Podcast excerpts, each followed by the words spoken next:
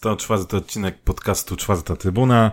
Meldujemy się dzisiaj w troszkę węższym, o ile można o nas tak powiedzieć, składzie, czyli jest Maciek. Cześć. I jestem ja, Śledziu.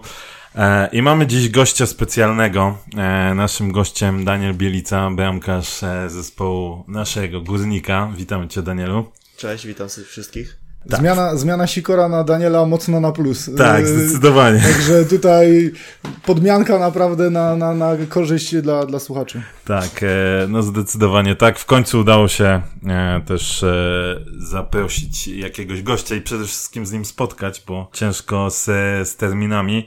To zacznijmy e, na początek na świeżo. Jesteśmy po meczu z Krakowią. Daniel, jak, jak twoja ocena tego meczu, bo naszej perspektywy no to był bardzo dziwny mecz i w sumie tak jak Krakowia jest bardzo dziwnym zespołem do, e, do grania. A jak ty byś ocenił, jak to, jak to z twojej perspektywy, z perspektywy boiska i z perspektywy szatni, bo pewnie już też o meczu rozmawialiście.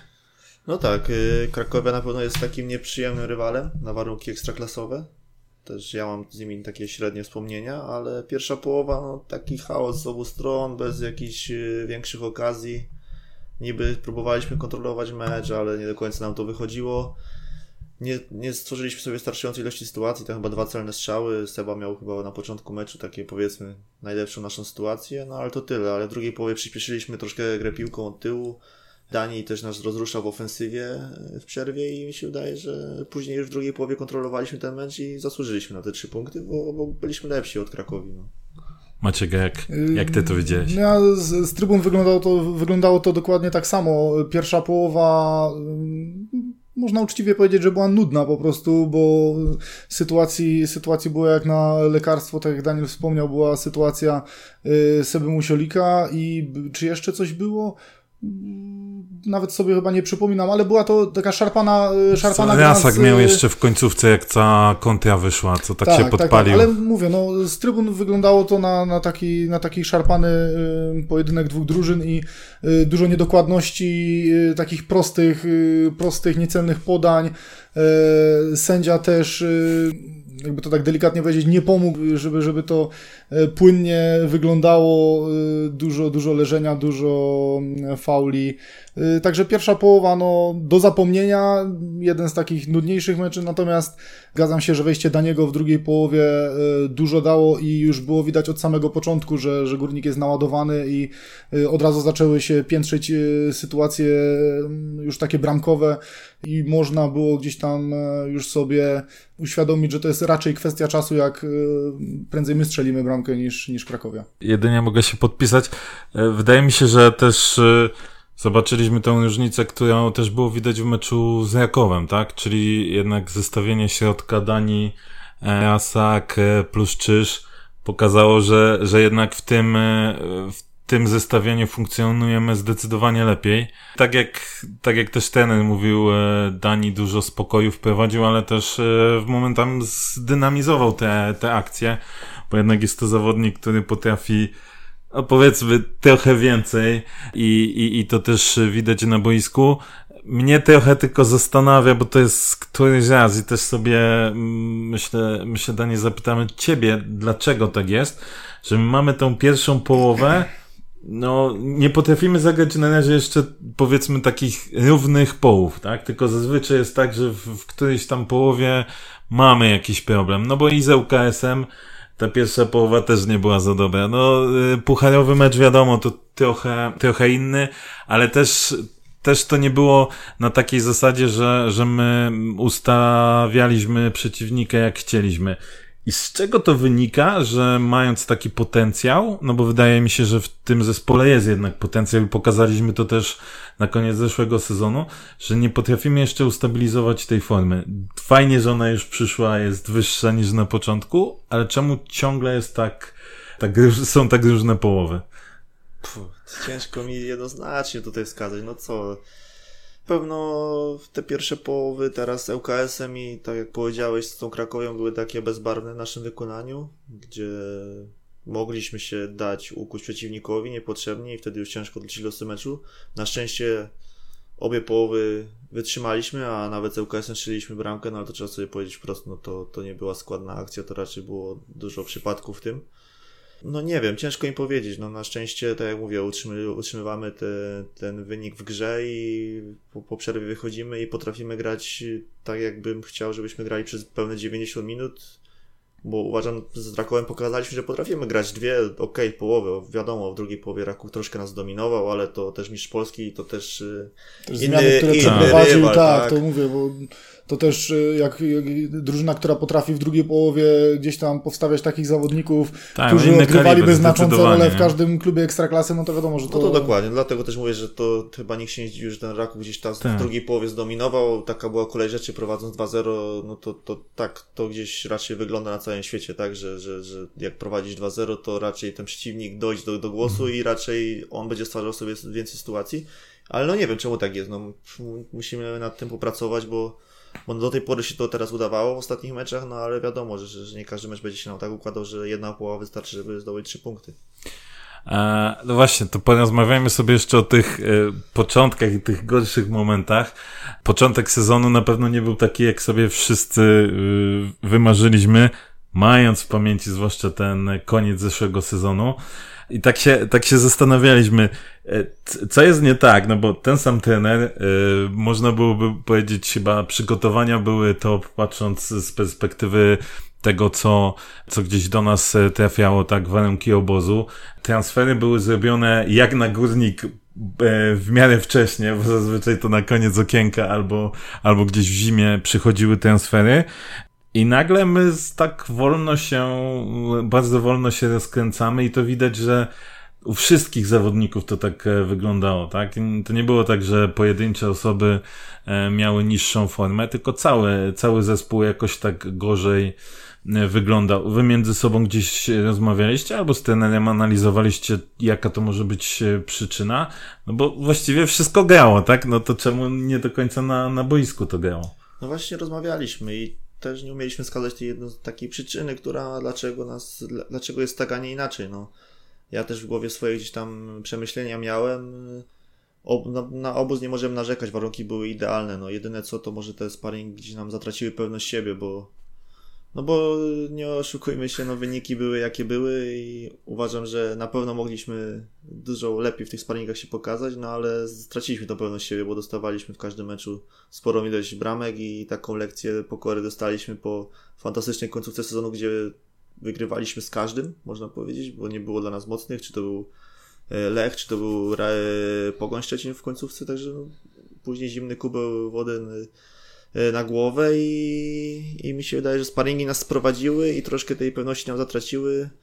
Plus później początek też widzieliśmy jaki był, tak? Od razu porażka z Radomiakiem, gdzie, gdzie też mieliśmy apetyty spore i mówimy, no fajny początek, Radomiak trzy punkty i lecimy dalej, a tak się nie stało. Było dużo błędów indywidualnych, ale też jako drużyna nie wyglądaliśmy dobrze, tak? Bo, bo było widać, że nikt nie umiał pokazać to, czego potrafi i, i nikt się u nas nie wyróżniał i musieliśmy iść w tym kierunku i utrzymać to, co robiliśmy w tamtym sezonie i nie panikować i, i to przyniosło efekty. Robimy praktycznie to samo, no i ciężko powiedzieć, dlaczego teraz idzie, a dwa miesiące, trzy miesiące temu nie szło, więc no nie wiem, nie wiem, ale no najważniejsze, że teraz już troszkę się odbiliśmy i będziemy szli tą dobrą stronę. A powiedz, y, powiedz mi, wspominałeś właśnie o, o sparingach, bo chodziły takie, takie teorie, czy, mm, czy to jest dobry wybór sparing partnerów? Wiadomo, że my z perspektywy kibiców, jak zobaczyliśmy plan e, gdzieś tam sparingów, e, no wiadomo, z perspektywy, z perspektywy kibicowskiej, e, było to super wrażenie, że takie firmy gdzieś tam będą w tych sparingach uczestniczyły ale y, słychać było właśnie takie głosy, czy to jednak nie był błąd, y, czy te drużyny po prostu nie były za mocne i zamiast trenować jakieś y, schematy, jakieś właśnie mm, przygotowanie do sezonu, to bardziej była to, tak jak wspominasz, lekcja pokory i bieganie za piłką, niż wyćwiczenie już czegoś na poczet jakby kolejnego sezonu. Myślę, że te drużyny, okej, okay, wynikowo teraz no, nic mnie nie będzie broniło, przegrywaliśmy to sromotnie, ale ale też ta spora ilość kontuzji, która nam dokucza w okresie przygotowawczym na pewno nam nie pomogła, bo, bo graliśmy w tych sparringach i łataliśmy się nawzajem. To było takie łatanie dziur trochę, no bo tu jedni chłopaki grali 30 minut w sobotę, w niedzielę musieli zagrać 60.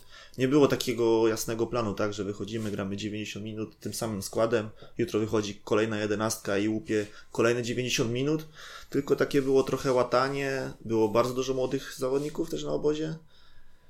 No i uważam, że to nie są drużyny, które by nas roznosiły po 5-0, tak? To nie jest taka różnica poziomu. No, tak wyszło na obozie i trafili w nasz słaby moment. Mówię sporo kontuzji i, i na pewno tych czynników było wiele, ale nie uważałbym, że, że zły dobór sparring partnerów, bo jak chce się rozwijać, to trzeba grać z lepszymi. I no tak bo było. właśnie y, takie były dwa obozy, nie? że y, jedni mówili, że bardziej wartościowe jest zagranie z lepszym przeciwnikiem, y, nawet kosztem tej przegranej, ale czy podpatrzenie, jak oni się poruszają, wyciągnięcie czegoś dla siebie.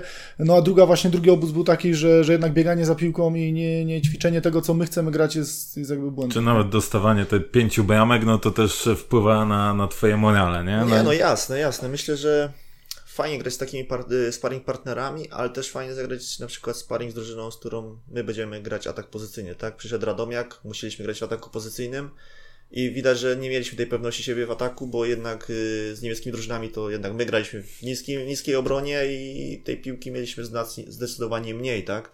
I może to było też takie, że nie byliśmy zaadoptowani do tak jakby sposobu gry, jaki będziemy nas czekał Mhm. w lidze, bo jednak drużyny z nami w lidze się raczej cofają i chcą, żebyśmy my tworzyli akcję, a drużyny niemieckie wręcz przeciwnie, tak? Mhm. To one chcą dominować cały mecz i, i, i może to, ale też bym jedno, nie, zna, nie zwalał wszystkiego Mhm, na to, no bo mhm. to wiadomo, piłka nożna i, i to, to, te wyniki, tak jak mówię, no, nie są adekwatne i, i powinny być zupełnie inne niż były na obozie. Okej, to, to przejdźmy z, z czasów obozu do, do obecnego momentu. No jesteśmy już y, po jednej trzeciej sezonu. E, powiedz, jak, jak ty byś e, ocenił czas swoje występy? E, bo z jednej strony, bo mamy trochę taki dualizm, z jednej strony pamiętamy ten początek, właśnie błąd z Radomiakiem, czy czasem e, błędy, jak niektórzy mówili, plus, plus dużo pretensji kibiców o głównie o twoją grę, grę nogami, a jednocześnie jesteśmy teraz w momencie, gdzie, gdzie tak naprawdę jesteś liderem, jeśli chodzi o czyste konta a jesteś w czołówce obronionych strzałów, też ten progres e, twojej gry widać, więc jak, jak ty byś to, e, tą swoją dotychczasową e, formę w tym sezonie, czy, czy występy ocenił? No początek był bardzo rozczarowujący dla mojej osoby, bo końcówkę sezonu miałem naprawdę dobrą i miałem nadzieję, że zacznę podobnie i utrzymam tę dyspozycję. No tak się nie stało. Pierwszym meczem od razu, znaczy też sparingami już sobie nie pomagaliśmy, dużo bramek traciłem, też pewność siebie gdzieś tam została zgubiona. Pierwszym z Radomiakiem od razu można powiedzieć, że dwie bramki gdzieś byłem zamieszany, w jedną w 100%, drugą mogłem na pewno dużo lepiej się zachować. Później mecze jako cała drużyna, tak jak powiedziałem, wyglądaliśmy średnio i ja też nie pomagałem zespołowi, to i to też gdzieś na mnie ciążyło, ale oddzieliłem ten sezon grubą kreską przed meczem z Lechem Poznań. Byłem na rozmowie z trenerem, trener powiedział, że, że chce mi dalej ufać, budować na mnie zespół i, i jakoś tak na nowo uwierzyłem i mi się wydaje, że od tego meczu jakoś już poszedłem tylko w górę i i myślę, że, że to był też ważny dla mnie mecz, gdzie pomogłem trochę zespołowi uratować ten remis i tak jak mówię, no dzielę ten sezon, tą jedną trzecią sezon na razie na dwie części, na tą trochę negatywną, gdzie ja od ciebie zacznę, nie dawałem tyle zespołowi, ile bym chciał, plus zespół też byliśmy w samym momencie. No i teraz, gdzie, gdzie już mam nadzieję, że wygląda to dużo lepiej i też tak czuję, czuję się bardzo dobrze, także no nic tylko to utrzymać i, i mam nadzieję, że, że wszyscy będziemy zadowoleni z mojej czy drużyny gry. Okej, a powiedz, e, o co wy jako zespół e, jesteście? Czy chcecie walczyć w tym sezonie? Możecie walczyć i jakie cele w ogóle, czy, czy były postawione? Albo czy sami stawialiście sobie jakieś cele e, przed tym sezonem? No bo tak jak będziemy pewnie non stop wracać do poprzedniego sezonu i tego, tej pasy, która pokazała, że okej, no górnik może na, nieźle namieszać w tej lidze. Może, na pewno i jestem tego w pełni świadomy, bo końcówką pokazaliśmy. Uważam, że mamy jeden z lepszych zespołów w górniku, jaki był od jakiegoś czasu, bo naprawdę mamy zawodników pościąganych i to z dobrym CV, którzy potrafią grać piłkę i, i mam nadzieję, że to będziemy wykorzystywać. No cele w Ekstraklasie są różne. Graliśmy w tamtym sezonie długo o utrzymanie, a skończyliśmy, można powiedzieć, tuż za pucharami. Więc Ekstraklasa jest bardzo przewrotna, ale ja sobie życzyłbym i, i, wszystkim, żeby to przynajmniej był wynik jak w tamtym sezonie, te szóste miejsce. Myślę, że jest rozsądnym celem, które musimy sobie postawić i walczyć o to, żeby było przy, przynajmniej to szóste miejsce. No wiadomo, każdy by chciał pucharów, ale wiemy, że w Polsce są już takie ukształtowane cztery ekipy, które raczej do te puchary będą walczyć, tak? I mam nadzieję, że będziemy się plasować tuż za nimi lub y, czemu nie wyżej. No, ja sobie stawiam te szóste miejsce jako dobry cel, a jako dobry start, a zobaczymy, co, co, co będzie dalej. A w pucharze? Jakiś, jakiś plan na puchar? No w Pucharze co roku, jak się zaczyna edycja Pucharu Polski, to każdy mówi, a to jest tam 6-7 meczy i, i się jest na narodowym, no to, to jest fajna przygoda i, i co roku chce się tam zagrać. Rok temu też fajnie zaczęliśmy, dwa mecze wygraliśmy, a później weryfikacja z Kaliszem, gdzie tego meczu mi do dzisiaj szkoda, bo no jednak z drugą ligą odpaść, gdzie uważam, że byliśmy wtedy w dobrym momencie po dwóch wygranych w lidze. No szkoda, że tak się potoczyło, mogliśmy coś namieszać. No mam nadzieję, że w tym sezonie będzie się uda coś więcej osiągnąć. No dwa, kolejne dwa mecze. Można powiedzieć, jeden wygrany dosyć solidnie, drugi przepchany, ale czasami w pucharze tak się wygrywa. Krakowie jak wygrywała puchar, to też nie grała nie wiadomo jakie piłki, wygrywali po 1-0 i mam nadzieję, że nasza pasta w tym pucharze będzie trwała jak najdłużej, bo to super przygoda. A, a powiedz, bo parę razy już bodajże E, takie wypowiedzi prezesa Matyska się pojawiały o tym pucharze, czy gdzieś z góry, że tak powiem, są, są sugestie e, dla was albo jakiś cel właśnie jasno postawiony, że żeby w tym pucharze namieszać, czy to tylko jest bardziej taka medialna nie, no był prezes rzeczywiście gdzieś tam w szatni, nie wiem, z miesiąc może temu, może trochę dawniej i rzeczywiście wspominał Pucharze, że, że jest to fajna przygoda, bo on sam jako z perspektywy gracza to, to tak jakby wypowiadał się i mówi, że, że na pewno takim klubom jak Górnik na ten moment łatwiej coś osiągnąć w Pucharze Polski i osiągnąć jakiś, że tak powiem, puchar niż wygrać ligę, no bo to no. jednak musi być równa forma przez 34 spotkania a w pucharze wystarczy, że tak powiem, wygrać 7 meczów i można zdobyć puchar i, i mówi, że to jest fajna przygoda, żebyśmy się do tego przyłożyli, bo, no bo tak jak mówię, ta droga niby się wydaje długa, ale to jest coraz krótsza i to by była fajna przygoda dla nas wszystkich, dla kibiców, jechać w majówkę do Warszawy i spędzić tam weekend, tak? Jeszcze tylko cofnę się troszeczkę do, do, do, pytania o ten, o ten e, troszeczkę słabszy twój okres. Tak sobie przypominam twoją rywalizację z Kevinem Brolem i też była taka sytuacja, że mm, troszeczkę musiałeś poczekać na tą, na tą swoją szansę. Teraz y, podobna, niepodobna sytuacja z Michałem Szromnikiem, y, który, jest, y, który z Tobą walczy o tą, y, o tą pozycję. Czy Ty, jak miałeś ten, ten teraz słabszy okres, czułeś, czy spodziewałeś się, że trener może postawić na, na Michała Szromnika? Czy byłeś w 100% pewny gdzieś tam swojej, swojej pozycji i nie miałeś takiego momentu, że nie wiem, szedłeś na odprawę i kurde, no jest, jest niepewność, czy, czy, czy będę w, w tym składzie, czy nie? Mhm, dobre pytanie, bo po Jagiellonii miałem takie, takie myśli w głowie. To było właśnie przed Lechem, gdzie trener wziął mnie na rozmowę, chyba dzień przed meczem, znaczy dzień wyjazdu do Poznania i mówię, oho, być może to jest ten moment, że, że być może będę musiał odpocząć i gdzieś takie w głowie myśli miałem, bo wiedziałem, że no, nie daję drużynie tyle, ile bym chciał i pewnie trener ode mnie oczekiwał. Ale wziął mnie i powiedział, że, że dalej we mnie wierzy, że ufa mi, że, że wierzy, że potrafi wrócić na tą ścieżkę z poprzedniego sezonu, z końcówki, gdzie, gdzie bardzo dużo pomagałem. No i, i tak jak mówię, ten sezon dzielę na dwie części i, i to jest ta część, o której zacząłem że tak powiem, dawać tyle, ile bym sobie życzył. Mhm, bo tak jak mówię, no ja też już miałem taki moment, że wydawało mi się, że jednak trener Urban sięgnie po, po Szlomnika jakby w, w bramce, że gdzieś tam ten limit, y, czy ta cierpliwość może, y, może się troszeczkę skończyć. Okazało się inaczej, no, są chyba takie dwie szkoły budowania bramkarzy. Mówię, no jedna, jedna właśnie ta, żeby dać mu ten kredyt zaufania, druga, druga jednak, no Mówię, no ten bramkarz drugi też musi mieć, e, tak sam byłeś w tej pozycji właśnie, jeżeli chodzi o ten e, poprzedni sezon i, i Kevina Brola, który też e, był dokładnie, miał ten gorszy okres i mówię, no też każdy się spodziewał, żeby coś zmienić i mówię, tu akurat poszło po twojej I myśli. Chyba w Warcie podobnie miałeś też, nie? Że ty nie zaczynałeś jako pierwszy, nie, tylko... Warcie, ale to tam był w ogóle inny kasus, bo tam ja wskakiwałem bardziej jako łatanie no. dziury młodzieżowca też miałem później dobry moment, zagrałem dobre spotkania, ale no, tam była też inna sytuacja. Hmm.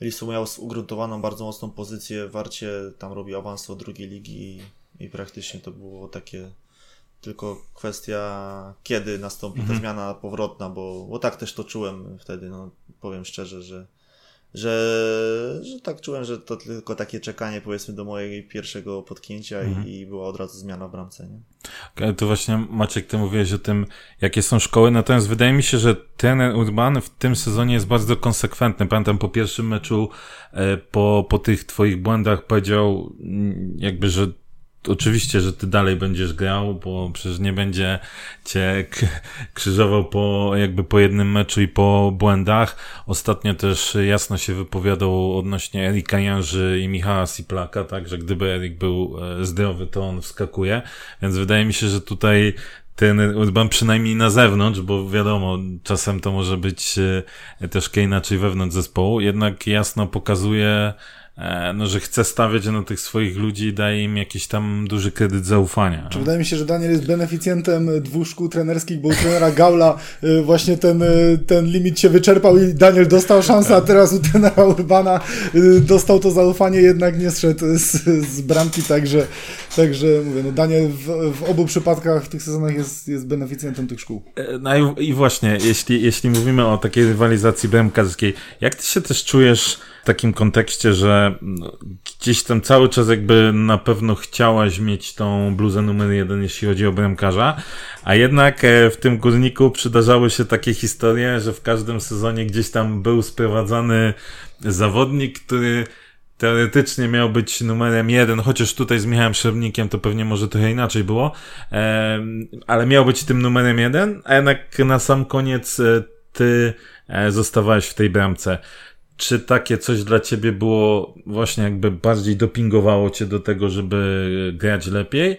Czy gdzieś tam podkopuje trochę, nie? Mówiąc, że kurczę, co ja jeszcze mam zrobić, żeby, żeby mi tutaj dali taką pełną, peł, pełne zaufanie? Nie, myślę, że jestem zawodnikiem, który stara się robić zawsze swoją robotę, niezależnie od tego, co się dzieje i, i bywałem na pewno zagotowany po meczach, tam zagrałem mecz z Legią w tamtym sezonie w następnym meczu usiadłem na ławce, gdzie uważam, że zagrałem dobre zawody, ale jestem zawodnikiem, który się nie obraża i robi cały czas swoje i mi się wydaje, że to na pewno tylko może mi pomóc, bo, bo jakieś tam załamywanie się czy obrażanie w piłce to raczej nigdy nie wychodzi na korzyść zawodnika. No, to taki jest sport, taką trener podejmuje decyzję.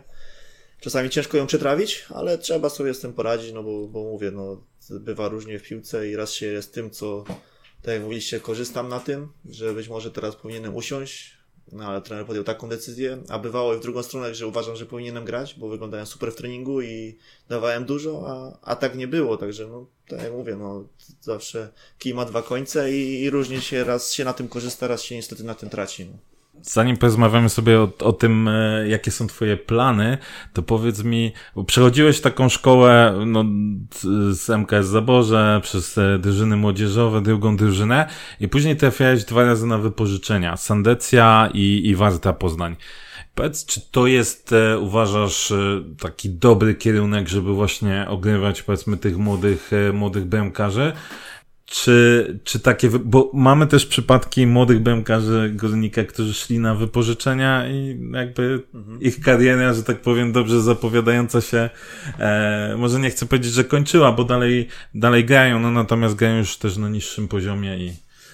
No ja z mojej perspektywy powiem tak, że to był strzał w dziesiątkę, bo się skończyło, wiemy, happy endem na ten moment, ale ale też był taki moment w Górniku, gdzie był Martin Chudy i ja no, no nie miałem szans. Nawet ciężko było mi z nim rywalizować. Ja byłem nieopierzonym bramkarzem, tam 10 meczy czy 20 w drugiej drużynie, no to, to, to jest nic w stosunku do 30-letniego doświadczonego bramkarza w europejskich pucharach, tak?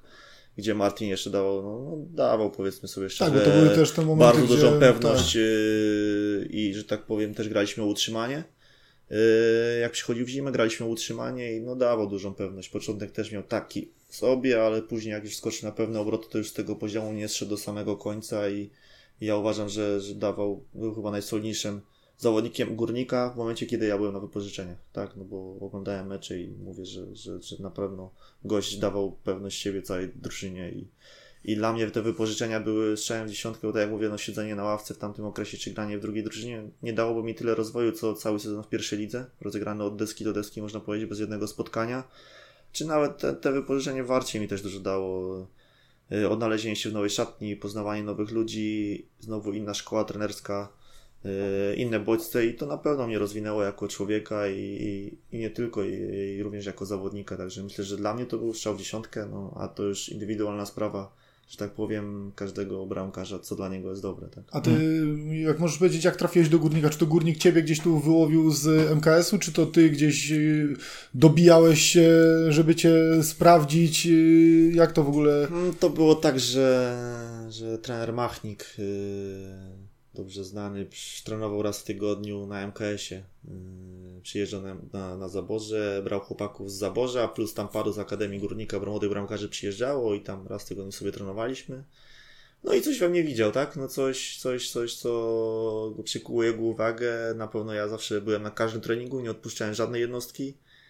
I, i to myślę, że w większości jego zasługa, że trafiłem do Górnika, bo bo były różne głosy yy, w akademii, gdzieś nie do końca mnie chcieli, ale trener Machnik powiedział, że, że bierzemy chłopaka i co by się nie działo, to go bierzemy. Też zapraszał mnie, mimo że byłem w zaborzu, to już byłem na treningach pierwszej drużyny parę razy u trenera Sławika. I, I to też chyba ta dwójka, że tak powiem, mnie tu załatwiła, że, że, że nie chcieli mnie wypuścić i, i dziękuję im za to, bo, bo to był na pewno dobry ruch z ich strony. A jeszcze tylko takie pytanie właśnie, bo tutaj rozmawiamy o tych wypożyczeniach, o, o tych właśnie młodych zawodnikach. Y, teraz duży nacisk kładzie się na chociażby na te celiotki. Y, jest kilka tych, y, tych szczebli do, do rywalizacji. Jak ty uważasz, czy dla młodych zawodników lepiej trafić dla takich, wiadomo, wyróżniających się, jak najlepiej trafić yy, najszybciej do seniorskiej piłki? Czy jednak ta rywalizacja do tych 19 lat z tymi swoimi rówieśnikami, czy, czy, czy to jest dobre, czy to jest dobre wyjście? Ja mówię, do, yy, kiedyś yy, słucham innego podcastu i to jest, yy, akurat było pytanie do, do Michała Pazdana, Yy, mówię, no on akurat sugerował, żeby, że on zlikwidował te wszystkie CLJ-ki, tylko po prostu wyróżniające od razu do, do góry, że to, to jest jego zdaniem yy, naj, najlepsza ścieżka na jak najszybsze jakby dostosowanie się do seniorskiej piłki. Jak to z twojej strony wygląda? No myślę, że radykalnie może nie likwidować, no bo ci młodzi gdzieś muszą też się ogrywać i grać, ale też bym był za tym, żeby jak najszybciej tych młodych wrzucać czy do rezerw, czy do pierwszej drużyny, bo no bo tak działają, czy Lech teraz chyba jedna z lepszych akademii w Polsce, gdzie w celiotce grają chłopaki 2-3 lata młodsi. Jak ja byłem rocznik 99, to grałem z chłopakami 2002 w Lechu, także no oni od razu przerzucali wszystkich do góry, do góry i, i się ogrywali już w rezerwach. Teraz mają rezerwy w drugiej lidze i myślę, że to na pewno im profituje, no bo gra, piłka seniorska dla wielu może się wydawać, że nie ma takiego przeskoku, ale ja uważam, że jest ogromny, szczególnie fizyczny, gdzie się trzeba adoptować do tej takiej już fizycznej gry, w celiotkach uważam, że jest trochę jeszcze taka kopanina, mało taktyki, jednak to taki radosny futbol, dużo bramek, taki mało konsekwencji, trochę bez presji, taki i zupełnie inaczej to wygląda. A już nawet w tych rezerwach górnika, gdzie trzeba się mierzyć już z ludźmi, którzy też pograli w piłkę, bo teraz na boiskach trzecioligowych masz zawodników doświadczonych, którzy grali w ekstraklasie, pierwszej lidze i to kilka sezonów, także od nich trzeba czerpać doświadczenie, tak jak u nas jest pszczółka i myślę, że dużo daje tym młodym chłopakom, to to uważam, że jak najszybciej do wyróżniających zawodników się powinno dawać do góry. Aż tu ciekawą rzecz powiedzieć, że bez, bez presji, a jednocześnie jest dużo głosów mówiących o tym, że w tych rozgrywkach, nawet już w celi odce, te wyniki nie są takie ważne. Czy ktoś zdobędzie mistrza, czy nie zdobędzie mistrza, to tak naprawdę jest nieistotne. Ważne, żeby dobrze szkolić. No ale właśnie ja też się zgadzam z tym, że to jednak już w pewnym momencie to chyba te wyniki tak jak mówisz, pewnie z tym związana presja powinna być, bo to lepiej też przygotowuje do, do takiej dorosłej piłki. No myślę, że tak, no bo gdzie się uczyć tej presji? No nie, nie każdy jest w stanie wskoczyć od razu na pełny stadion, powiedzmy 30 tysięcy ludzi i od razu pokazywać swoje umiejętności. No, do tej presji trzeba się jakoś tam adoptować i, i myślę, że to jest taki dobry szczebel, powiedzmy, zacząć od tych rezerw, zagrać parę meczy, już o powiedzmy punkty w piłce seniorskiej, tam już troszkę inne oczekiwania są. E, dyrektor sportowy też już inaczej na to patrzy niż w tej piłce juniorskiej i tak no, uważam, że taka adaptacja presji jakaś minimalna jest i to dużo większa niż w rozrywkach celiotki czy tam celiotki młodszej. A to przejdźmy od tego rozwoju e, z drużyn juniorskich do, do, do seniorskiej. E, gdzie ty u siebie widzisz jakieś pokłady do, do tego, żeby się rozwijać? Co twoim zdaniem na razie jest jeszcze twoją naj, najsłabszą stroną, tam gdzie musisz jeszcze popracować? Czy też bym jeszcze wspomniał właśnie, jakiś czas temu był wywiad dla, e, chyba dla Weszło, w którym sam wspominałeś, że ta gra nogami to jest rzecz, nad którą dużo, dużo pracujesz.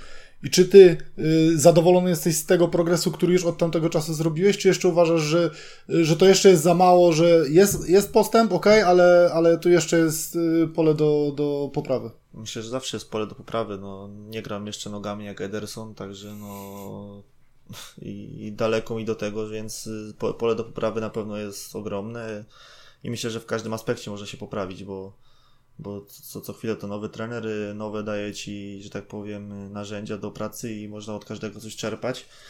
Yy, ale największe, że tak powiem, mój konik, znaczy taki minus, jaki mam, no to, to, to zawsze gra, ta gra na przedpolu, którą podkreślam. Też dużo nad tym czasu spędzamy, no ale to też nie jest tak, y, że tak powiem, proces od zaraz, że, że to w, w dwa tygodnie się nauczę i będę przekozakiem no po prostu to na to trzeba czasu i, i wiem i, i, z trenerem nad tym dużo pracujemy, tak samo nad grą nogami i myślę, że w, tak jak powiedzieli, no w każdym y, aspekcie można się polepszyć, ale tutaj bym szukał największego pola do, do rozwoju. A powiedz, a jakie ty cele sportowe sobie stawiasz przez jakieś najbliższe rok, dwa lata? Jak to? Czy, czy, czy masz coś masz, takiego? Tak. Czy w ogóle masz tą słynną lodówkę z przypiętymi celami? Czy, czy w ogóle, mówię, masz jakieś właśnie jakąś tam listę, czy, czy robisz sobie coś takiego, czy ty raczej, mówię, no, żyjesz tym, co jest i y, gdzieś tam nie wybiegasz aż tak w przyszłość? Yy, teraz trener z bramkarzy zawsze mówi mi skup się na najbliższym meczu i myślę, że to jest dobre motto, bo, bo myśleć o tym, co będzie, to jeżeli ja będę myślał o najbliższym meczu i będę dawał z siebie wszystko i będzie się układało tak, jakbyśmy tego chcieli, to to, co będzie, to, to będzie tylko przyjemność. A tak jak mówię, muszę się skupić, tak jak teraz mamy w niedzielę mecz, zagrać dobry mecz. I, i tak jak mówię, no później się będzie budowało fajne statystyki, a, a trzeba się skupić na najbliższej robocie, bo, bo bez tego to myślenie o przyszłości nie pomaga na pewno. Będę się zastanawiał, co będzie za rok, y, czy, czy będę tu, czy tam, czy to, to, to, to nie, no na ten moment staram się, tak jak mówię, skupiać na tym, co robię i to, co umiem najlepiej, czyli bronić i, i zobaczymy, co z tego wszystkiego będzie. Nie mam jakichś celów, które sobie na, zapisałem na lodówce, więc y, no wiadomo, chciałbym być wyróżniającym się bramkarzem w Ekstraklasie, bo uważam, że mi na to stać i pomagać drużynie ile tylko mogę, ale to nie mam jakichś dokładnych celów. Czyli metoda jak u Małysza, dwa dobre skoki. Okay. No to, mniej więcej, to przy, więcej. Przyniosło, przyniosło bardzo dobre skutki. Współpracowałeś i trenowałeś u kilku trenerów i grałeś też. Powiedz, która formacja tobie e, osobiście bardziej pasuje? Taka z trójką obrońców i wahadłowymi, czy klasyczna czwórka z tyłu? No bo teraz to takie chyba bardzo popularny ten system z trójką, no ale u nas w Górniku akurat najlepsze e, ostatnie efekty przynosi klasyczna czwórka. No myślę, że piątką grają na zachodzie i najlepsze zespoły, ale to, to się nie wydaje takie proste, jak, jak się ogląda w telewizji. Uważam, że gra piątką to jest bardzo zaawansowany model gry, bo czwórką jest łatwiejsze przesuwanie, często no mi się wydaje, że łatwiej te taktycznie poukładać uważam, że potraf... moglibyśmy grać piątką jak najbardziej, ale na ten moment czwórka, mamy lepsze personalia pod czwórkę, tak? Mm, przy piątce na pewno trzeba mieć y, dwa bardzo mobilne wahadła, gdzie Erik na pewno mógłby grać i spokojnie, czy, czy Borys na drugim. No ale myślę, że w czwórce chłopaki się lepiej czują. Jako wszyscy, jako kompakt lepiej pracujemy i, i, i też ja się czuję w tym lepiej, że tak powiem każdy wie, co ma robić w 100%, bo w piątce jest dużo takiego ja, ty, takich przestrzeni pomiędzy. Niby się wydaje, że nas więcej w defensywie, ale to nie zawsze znaczy lepiej. Ja myślałem, że ty go weźmiesz, to myślałem, że ja go wezmę i No, nie, ale mniej więcej tak jest. Mniej więcej tak jest. W piątce dużo jest tych y, takich półprzestrzeni i ja uważam, że w czwórce nam lepiej to odpowiada. Każdy ma jasną rolę do zrobienia i, i wiemy, co, co, co trzeba zrobić na boisku w 100%, a to, to jest najważniejsze, bo jakby że tak powiem, taka zespołowość y, w ekstraklasie i taki kompakt to już jest naprawdę dużo i, myślę, że czwórka jest naprawdę dobrym rozwiązaniem. A powiedz, a ta piątka, którą próbował grać też ten Urban i ta piątka, którą próbował grać e, ten Gaul, czy to one się mocno, mocno różniły? Mm, jeśli chodzi jakby założenia taktyczne, o poruszanie się właśnie o te, o te ustawianie na boisku? Trochę na pewno, ten Gaul, no to pierwsze skojarzenie to pressing. To, to, to mieliśmy we krwi, że cały czas do przodu. Co by się nie działo, to idziemy, idziemy pressingiem i, i to miało swoje, że tak powiem, plusy.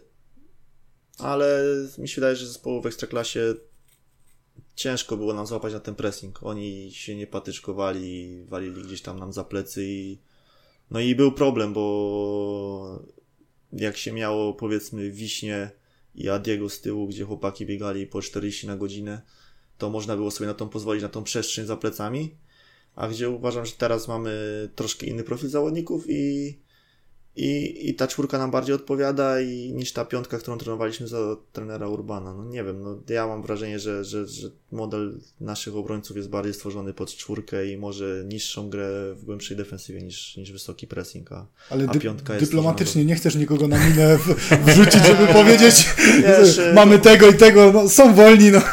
Nie, no to jest wolni. To, ktoś jest wolny, ale ma dużo innych atutów, tak? Jasne. Można powiedzieć sobie, że, że Rafał no, nie rozciągnie prędkości jak Wiśnia, no ale on, y, nie wiem, dużo lepiej się czuje moim zdaniem z piłką, antycypacja jego w defensywie, no to to jest, on ma inne, że tak powiem, plusy, mm. nie wiem, Kryspin znowu jest szybszy, tak? No ale gorzej uważam z piłką od Rafała. No, no, no to takie. Każdemu coś e, można Dokładnie, no, na, na najwyższym poziomie nie każdy ma, nie wiem. E, Mbappé jest bardzo szybki na tym bazuje, tak? Wie co, wie co, wie co potrafi. No, się gra to, co się potrafi, gra się swoją piłkę i mhm. na tym też najlepsi bazują, więc y, czemu my byśmy tego mieli nie, nie, robić, no bo nie będziemy tutaj cudować, że, że każdy jest stworzony do każdej gry. No, mhm. no wiadomo, że tak nie jest. Y, po prostu na najwyższym poziomie zespoły dobierają zawodników pod model gry. No w Polsce może nie zawsze jest to wykonalne i możliwe i, i czasami trzeba szyć z tego, co się ma i trener Ruban na pewno to zauważył i dlatego teraz tak gramy jak gramy i, i czemu nie? Czemu czasami nie schować tego honoru i cofnąć się niżej i, i grać z kontry, gdzie mamy takich skrzydłowych, takie dziesiątki, że no, no co, co, co mam wam powiedzieć? No to jest nasza gra. Mhm no, chyba to każdy widzi, że z tego się czujemy dobrze niż y, tam nie wiadomo jakim pressingu lub grze cały czas w presie. No nie, nie, nie. Ja mhm. uważam, że, że to, co robimy teraz, to jest nasza droga. A powiedz e, właśnie, jeśli chodzi jeszcze o Tynera Gaula, e, my nie byliśmy gotowi, jeśli chodzi o zespół, właśnie jak był e, zbudowany zespół na taką grę, jaką ten Gaul chciał, no bo było o tenerze Gaulu bardzo pozytywne informacje płynęły z Niemiec, tak, ta niemiecka szkoła, no to od jakiegoś czasu też jest jedna z powiedzmy stopowych na świecie. Początek zaskakująco dobry, no pamiętamy jak wyglądała Legia u siebie, gdzie, gdzie no tak na, do teraz uważamy, że powinniśmy ten mecz wygrać, tak, bo ten karny to, to wszyscy wiemy jaki był. No i nagle przestało, przestało, że czy to było tak, że się nas po prostu liga też nauczyła?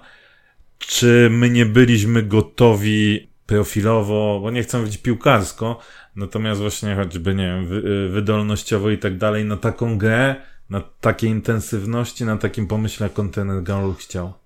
Nie wiem, uważam, że wydolnościowo byliśmy, bo przygotowani byliśmy świetnie, naprawdę ciężko przepracowaliśmy okres i biegaliśmy na dobrych parametrach, więc tutaj bym tego nie zwalał. Bardziej bym szukał gdzieś tam E, w tym, że straciliśmy w tym okienku dużo kluczowych zawodników, bo i Krzysiek Kubica, który grał wszystko, tak, e, Bartek Nowak grał wszystko, Przemek Wiśniewski grał wszystko, Adi też grał bardzo dużo, jakby nie te kontuzje, no i, i mu, trener Gal musiał w krótkim czasie, bo on też poszedł późno jak na warunki. Manech jeszcze miał, chyba, nie? Tym tak, e, Manech, no. jeszcze Manuś odszedł, tak. no dokładnie, więc on miał 2-3 tygodnie, żeby stworzyć totalnie nowy zespół i, i na początku mu się to udawało, bo początek mieliśmy dobry, ale też graliśmy z zespołami, które chciały rozgrywać i ten pressing przynosi nam efekty. Gdzie później przyszły zespoły, które, tak jak mówię, nie patyczkowały się i już grały w prostszy sposób i ten pressing nie zdawałby nam tyle efektów, ile byśmy sobie życzyli. Nie odbieraliśmy tych piłek, nie mieliśmy z tego tyle korzyści. I no nie wiem, nie wiem. No uważam, że trener Gal był naprawdę super szkoleniowcem z dużym warsztatem, a myślę, że mógłby sobie poradzić jak najbardziej w górniku, tylko że zabrakło tej może czasu. Yy, I troszkę dupa nam się paliła i może trzeba było wstrząsnąć szatnią, bo, bo na ten moment może być może tego potrzebowaliśmy i to przyniosło korzystne efekty. No. Bo właśnie jest taka ciągle dyskusja, e, nawet, nawet wraca co jakiś czas e, na temat tego, czy po wygranym meczu z e, Wisłą Płock, tym w tych okolicznościach, tam 2-1 w końcówce wygranym. 3-2. 3-2, przepraszam, tak. To, to, że trener Gaul jest jedna e, grupa, do której ja też należę, która mówiła, że to był jakby punkt zwrotny. Mhm. I niezależnie od tego, że się pojawił trener Urban, oczywiście może by nie takie wyniki, trzeba trenerowi Urbanowi oddać to, ale że to by poszło a druga mówi, że, że jakby nie. No i czy, czy wy jakoś czuliście, że, że to może być też punkt zwrotny? No bo było dużo złej krwi wokół klubu, tak? Te mm, oświadczenia, mm. Tak, tak, które tak. się działy, różne takie rzeczy. I na pewno też, też gdzieś na was wpływało. No nie, no wtedy, no to nie oszukujmy się, no był taki moment w klubie, że, że wiedzieliśmy, że trener jest na wylocie, było tak, było mówione, że jak nie wygra, to, to go nie ma, wygrał i też go nie było. No, to, to, to, no ale tak jak mówię, no staraliśmy się skupiać na tym, co, co było w naszej rzeczy czy kwestii, żeby robić, no żeby wygrać ten mecz, wygraliśmy. No miał być przekonujący styl, nie wiem czy był. Najważniejsze były w tamtym momencie punkty. A czy by trener Gaul został i, i byśmy może poszli tą samą drogą, którą skończyliśmy i szóste miejsce? A no nie wiem, może być może byśmy skończyli w pierwszej lidze. No nie wiem, ciężko, to, to jest wróżenie teraz z mhm. tak? Tak, no tak, bo... jasne. Ale czy tak, jakąś masz taką czutkę, że, że faktycznie to, był jakieś, to było jakieś przełamanie dla, dla waszego zespołu ten mecz z Wisłą Płock? No na pewno, na pewno taki moment no, to było aczkolwiek później chyba znowu jakiś mecz przegraliśmy z Piastem. Z Piastem, z Piastem tak. był to pierwszy. Z Piastem, no i, i też zagraliśmy bardzo słaby mecz, tak? No Piast nas zdominował, więc niby przełom, a z drugiej strony zaraz dostajemy zimny kubeł i, i byliśmy bez sztycha przez cały mecz i, i, nie zrobiliśmy nic. No to, to, to, to nie wiem, czy to był ten przełom. Mm. No przełom na pewno był w Lubinie i, i to tego jesteśmy pewni i teraz możemy o tym powiedzieć. Na co by było gdyby, to, to, to niestety nie odpowiem na to pytanie, no bo nie wiem myślę, że, że dobrze się stało, jak się stało, bo, bo, bo teraz jesteśmy już mądrzy po szkodzie i, i, cieszę się, że tak się stało. Tak, wspominaliśmy ten mecz e, z Wisłą Płock, tam e, wsławił się Poldi tym strzałem ze rzutu wolnego i właśnie chciałem cię Poldiego zapytać, bo wiele osób pyta, jak to jest grać z Poldim, czy on podpowiada, nie podpowiada. Ja chciałem cię zapytać z perspektywy bramkarza jak to jest e, bronić takie, takie strzały jak Poldiego i czy to rzeczywiście jest, nie wiem, ma taką precyzję, taką mocną nogę, bo był jeden z wywiadów, gdzie Wojtek Szczęsny wspominał czas w Arsenalu, że on wolał ręce nawet momentami wycofać. Czy, czy faktycznie Poldi versus reszta piłkarzy to jest aż tak duża różnica? Pod tym kątem oczywiście. Mm, myślę, że tak. No to, to jest, tak jak chyba każdy wie, jedna z lepszych lewych nóg na świecie. Ostatnio był chyba na, na grupie nam naszej Whatsappowej yy, wpadł taki, taki slajd, że najwięcej strzelonych goli chyba lewą nogą i Poldi był szósty chyba na świecie, teraz nie wiem, no ale Tak, tak, była tam, było coś takiego. Hmm? Był tam bodajże Messi yy, i zaraz był Poldi, no to, to, to już samo świadczy o jego lewej nodze, tak, że że to nie jest tylko coś wybitnego na skalę polską, a na światową, no bo, bo walił w Premier League, walił w Bundeslidze i, i wali w Ekstraklasie i nie bierze jeńców, tak? No, a to, co mówił Wojtek, że czasami pewnie lepiej schować ręce, no to, to też się mogę pod tym podpisać, bo na treningu czasami lepiej mieć nos prosty, jak napnie z, z 5 metrów, niż y, obronić na treningu jedną piłkę więcej, czy w tą, czy w tamtą, tak? Y, bo były historie, że już y, dostawali w głowę od nas i, i no to się dobrze nie kończyło. Także mówię, na treningu może lepiej się oszczędzić. I, i no podpiszę się, no, że, że to jest fenomen na skalę światową. A właśnie jak się podchodzi e, do obrony strzału? Już musi, niekoniecznie musimy mówić o Poldim, ale jak wiesz, że, że ten gościu, który jest przed tobą i zaraz będzie strzelał, to po prostu ma piekielnie mocną nogę, e, czy do tego musisz jakoś się specjalnie przygotowywać? Nie wiem, in, inne ułożenie rąk, inne napięcie, coś w tym stylu? Czy tu już nie ma takich e, szczegółów ważnych? Mm, myślę, że nie. Na pewno analizujemy zawodników, wiemy, że ktoś ma większe predyspozycje do strzału i że szuka tych strzałów. Tak, no to, to ja już jestem w głowie bardziej przygotowany, że okej, okay, on dostaje piłkę, już lampka się zapala, trzeba szukać optymalnego ustawienia, tak? No bo, bo, bo on szuka w każdym meczu dwóch, trzech strzałów na mecz i to już muszę szukać yy, i być gotowy w każdym momencie do obrony strzału, no. Ale tak to nie, no to, to, to już jest później instynkt czysto i aż taki, jeszcze na ten level chyba piłka nie weszła, żeby się przygotowywać pod danego strzelca, jak tam ustawiać ręce, no po prostu trzeba skutecznie odbić i to jest najważniejsze. E, właśnie w Ekstraklasie masz jakichś takich zawodników, którzy z twojej perspektywy są e, graczami, na których szczególnie trzeba uważać. Z tej, no, już troszkę meczów w Ekstraklasie zagrałeś i mogą być to zawodnicy, którzy już byli, a ich nie mhm. ma, albo obecnie grają. Na kogoś byś zwrócił uwagę? Eee, no, pierwsze co mi przychodzi to dwójka Hiszpanów. Teraz Esposito, gdzie uważam, że z każdej pozycji może strzelić bramkę, a drugi to Igor, no Igor Angulo, gdzie on może nie miał piekielnie silnego uderzenia, ale on potrafi z każdego miejsca na boisku strzelić bramkę. Dla mnie to był fenomen. On, właśnie, to, to, chciałem to, zapytać, który był na tej liście, którym dostaliście na WhatsAppie? E, no, Poldia i Igor Angulo niżej.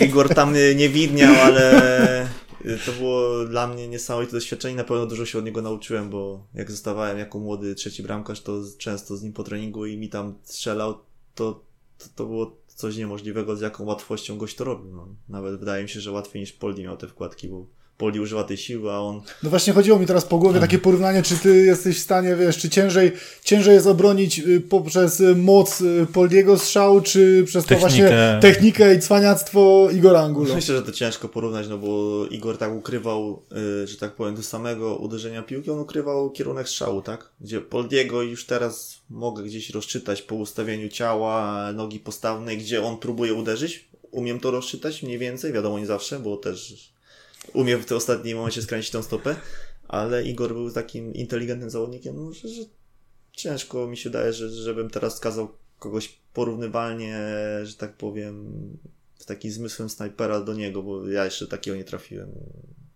No, teraz Erik Esposito tak, no, jest kozakiem też, ale, ale znowu Igor był zupełnie innym charakterem, innym typem snajpera mi się wydaje, że dla bramkarza bardzo ciężkim, bo gość mm. myślał o tym, co ty byś w ogóle nie wpadł na to, że on może tak strzelić. Bramka, nie wiem, teraz z Sosnowcem. No to gdzie? No to, to, mm. to, mhm. to, był jakiś w ogóle kuriozum. Przyjął sobie niby źle, a zaraz mm. do przewrotki mm. ci uderzył i, mhm. i problem, nie? No. I, I Kudi wyciągał chyba wtedy, bo to on nie z tego no, chyba grał. No to tak jak mówię, no. Jedno serce Macieja, tutaj tak, kościół Igora. To... Tak. E, e, słuchaj, mówiliśmy też o, o, tym ustawianiu się i tak dalej. E, od którego bramkarza, e, przepraszam, trenera bramkarza ty nauczyłeś się e, najwięcej? Wspomniałeś e, trenera Machnika, trenera Sławika. Właśnie jakbyś porównał na przykład naszego obecnego trenera do, do, do trenera Sławika?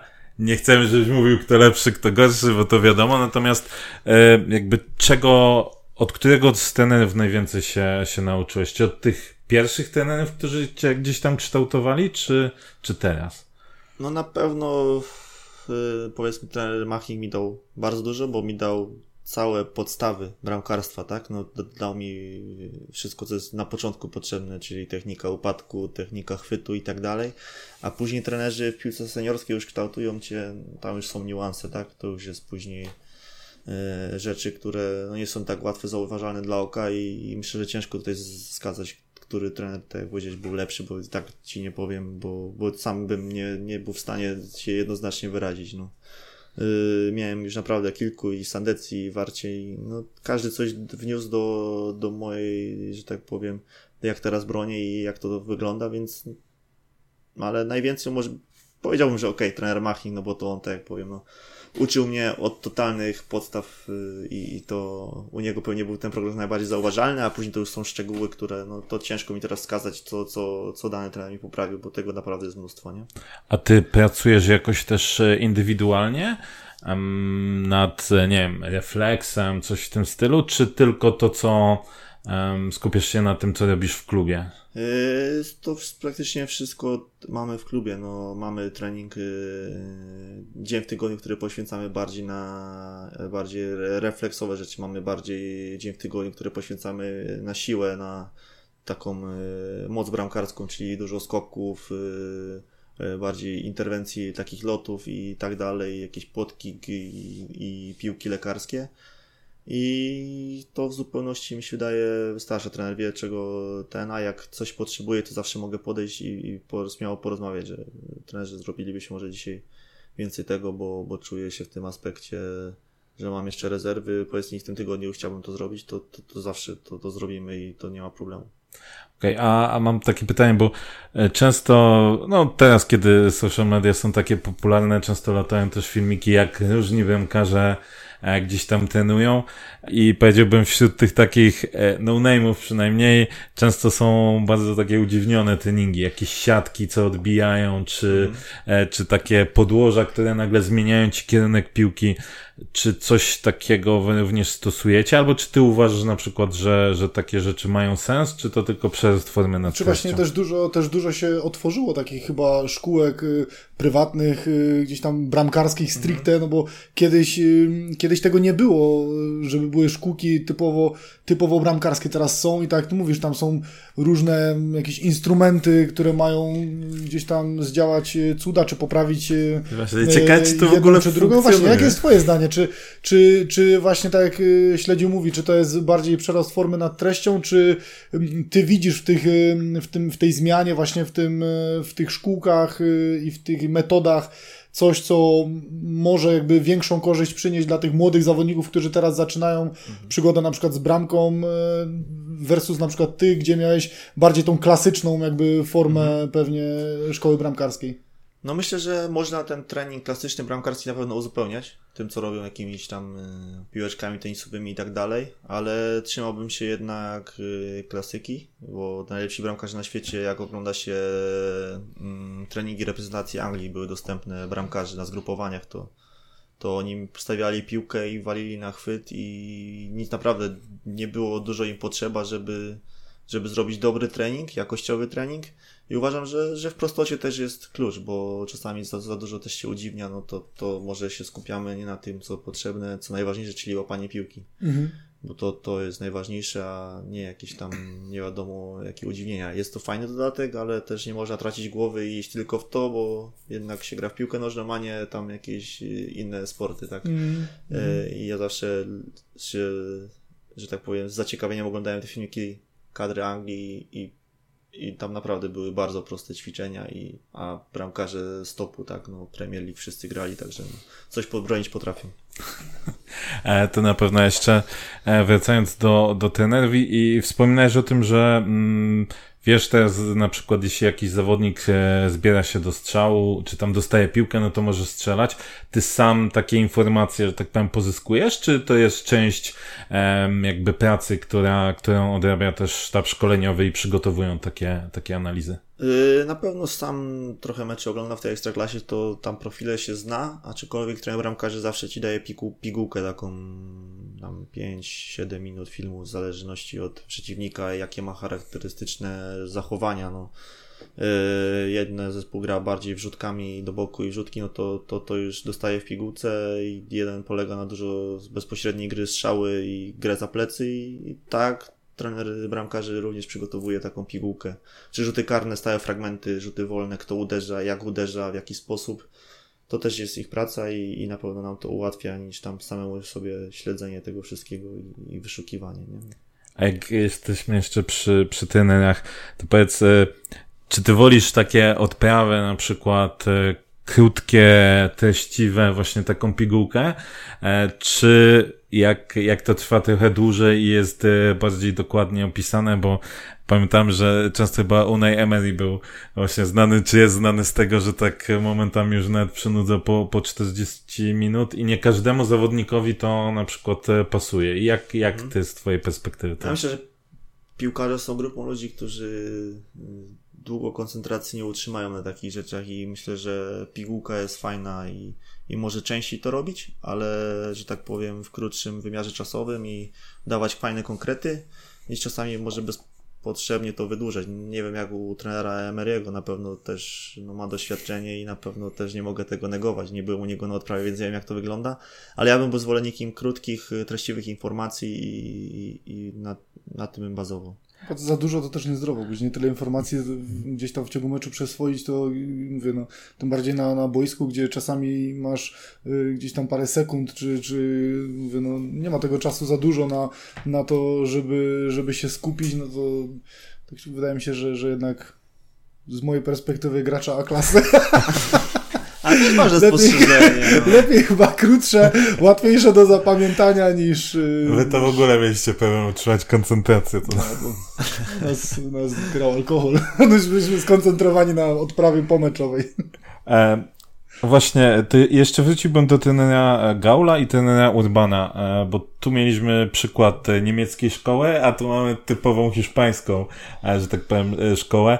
Jak, e, czy ty widziałeś na przykład, czy widzisz e, duże różnice w tym, jak na przykład była prowadzona e, odprawa, albo właśnie podejście do takich rzeczy chociażby taktycznych? Jest jednak ta różnica, te, to mhm. słynne, nie wiem, tranquilo u trenera No jest, jest coś na pewno w tym, że trener Urban bardziej się zdaje na kompetencje zawodników. On, on uważa, że mamy dobrych zawodników i on daje więcej wolnej ręki niż trener Gaul. No trener Gaul musiał być wszystko tak, jak on zaplanował sobie i i tak to miało wyglądać, tak ta, ta niemiecka szkoła tak chyba też wygląda, że tam każdy od A do Z musi robić to, co jest założone z góry. U trenera Urbana jest więcej wolnej ręki, czy w ofensywie, gdzie mamy więcej luzu i zdajemy się na, na instynkt po prostu naszych ofensywnych zawodników i to oni mają kreować i czuć się dobrze w tym, co robią, tak? Więc na pewno pod tym względem jest różnica między dwoma trenerami. Mhm. Okej, okay, to, to zostawmy może ten temat i e, jedno z pytań e, kibiców do ciebie. Jaki był twój idol z dzieciństwa i czy ty, jak zaczynałeś grać w piłkę, to wiedziałeś od razu, że będziesz chciał być bramkarzem, czy na zasadzie powiedzmy na polu cię nie chcieli, to byłeś Chciał, wyganiany? Chciałbym się być gruby na bramkę. No nie, naprawdę bramkarza od początku nie chciałem być i też nie było tak, że byłem słaby w polu, bo bramki się strzelało i nie, na pewno nie byłem najgorszy, żeby być na bramce, bo, bo też byłem wyróżniającym się zawodnikiem. Ale trener gdzieś stwierdził, że, że tu coś we mnie też widzi. Trener Włoka, mój trener z Zaborza, którego też pozdrawiam i na pewno dużą cegłę dorzucił do tego, w jaki sposób podchodziliśmy do sportu, bo on od powiedzmy klubu miejskiego już nam wszczepiał fajne zaangażowanie, podejście do treningu, które w innych klubach uważam, że nie istnieje, w takich na miejskim poziomie. On już od razu mówił, albo chcesz to robić, albo sorry, ale idź do domu, bo, bo, bo tracisz czas dla siebie i dla grupy. I no i myślę, że że on też yy, miał tą czutkę i to on mnie wrzucił na tą ramkę, gdzie się na początku nie zgadzałem. Ostatnio z rodzicami wspominałem, że, że, że były kłótnie, ja chciałem grać w polu, trener mówi, nie, ty na bramce będziesz dobry, będziesz na bramce grał i tak dalej.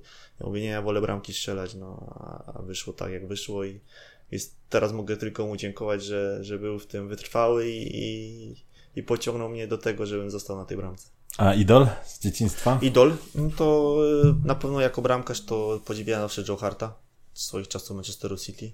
To był, taki, to był dla mnie taki gość, którego lubiałem oglądać. Podobał mi się jego styl no, pod każdym względem. Taka temperament miał naprawdę i, i, i wtedy był na, na absolutnym topie. A obecnie e, kto twoim zdaniem jest najlepszym piłkarzem na świecie? No to się zmienia, nie? To jest pół roku ma teraz ten, pół roku ten, ale w tamtym sezonie na pewno Courtois myślę, że zjadł całą konkurencję i to, że Martinez został to z najlepszego bramkarza, to, to tylko przez pryzmat mistrzostwa, ale to, co Thibaut Courtois bronił, no to, to, to są piłki, no, które chyba nikt na świecie w danym momencie by nie, nie, nie wybronił. A drugim, którego doceniano, to Ter Stegen. Naprawdę jest taki uniwersalny bramkarz i nogami świetnie, e, czy sam na sam, re, e, refleks, jaką ma dynamikę. No, myślę, że wzór teraz gościa, który bym chciał być, to Ter Stegen, bo naprawdę jest takim topem uniwersalności w Europie i na świecie. A najlepszy bramkarz, z którym trenowałeś albo rywalizowałeś o, o bluzę numer jeden, to, to chudy, o którym wspominałeś? Czy, czy no, z chudym ciężko powiedzieć, że rywalizowałem. No, tam zagrałem jeden mecz, y, zanim on przyszedł w Ekstraklasie. No okej, okay, powiedzmy, no byłem w rywalizacji, ale nie czułem się gotowy, żeby żeby jeszcze, że tak powiem, wskoczyć i grać w całą rundę i dawać górnikowi radość i pewność w bramce. No, no, nie byłem jeszcze wtedy na to gotowy. Ale myślę, że, że na pewno był jednym z najlepszych. Chociaż w treningu to zawsze powtarzam, Wojtek Pawłowski. To dla mnie był kocur. No naprawdę, to co on robił na treningach, to, to było niewyobrażalne. Na, dla mnie, no jak przychodziłem na treningi mogłem na niego patrzeć, jak on fruwał, nie? A no, w meczach gdzieś to nie miało swojego przełożenia. No ale w treningu to na pewno był chyba powiedziałbym, że najlepszy, najbardziej efektowny bramkarz, z jakim trenowałem. Bo no. też wielu jeszcze nie było, że tak powiem. Bo jeszcze jestem na początku swojej kariery i, i wielu nie było, ale myślę, że on mi tak najbardziej zapadł pamięć. Właśnie, to, to może to zahaczmy ten temat, bo powiedziałeś, że na treningu super w meczach nie dawał. Eee, czyli co, głowa, tak? I czy, czy to jest główna ty pewnie ze swojej perspektywy też gdzieś też analizowałeś różne mecze, że widziałeś, że byłeś dobrze przygotowany, a później na meczu e, było jak było. To, to głównie gra, gra głowa w takich przypadkach? Myślę, że tak. Myślę, że tak, bo myślę, że jest dużo bramkarzy treningowych, gdzie wyglądają świetnie, no ale przyjdzie weekend i no, nie do końca pokażą to, co potrafią. A nawet nie bramkarzy, to każdy mhm, zawodnik. Mm -hmm. no, no, na treningu wyczynia cuda, przyjdzie mecz i nagle jakaś blokada w głowie wskakuje i i tak jak się mówiło o Zielińskim w kadrze, że nagle mm. blokada, no i tak jest, a jest na, każdy go mówi, że najlepszy zawodnik z jakim grał, tak? No to, mm. to, to, to, nie wiem, ciężko to wytłumaczyć i myślę, że że głowa na pewno jest jednym z czynników, dlaczego to jest ta blokada w głowie, no. A co, co, co, co dalej, to, to nie wiem. A tak z czystej ciekawości, czy orientujecie się, co się dzieje teraz z Wojtkiem Pawłowskim? Jest, yy, to jest chyba czwarta albo trzecia Ela na Toruń. Mhm nie wiem, czy to jest teraz czwarty, chyba w trzeciej zrobili awans czwarty i tam o, upadłość była i mm -hmm, chyba teraz jest mm -hmm. trzecia liga. Kurde, bo już później zatraciłem w ogóle. Chyba, ale to by trzeba było sprawdzić, czy tak, to jest trzecia, czy czwarta, ale wiem, że na pewno jest w Elanie Torun i mm. tam są na pierwszym miejscu i, i dobrze broni, bo tam mm. dużo na zero ma stać. No, może w końcu ustabilizuje swoją, swoją formę.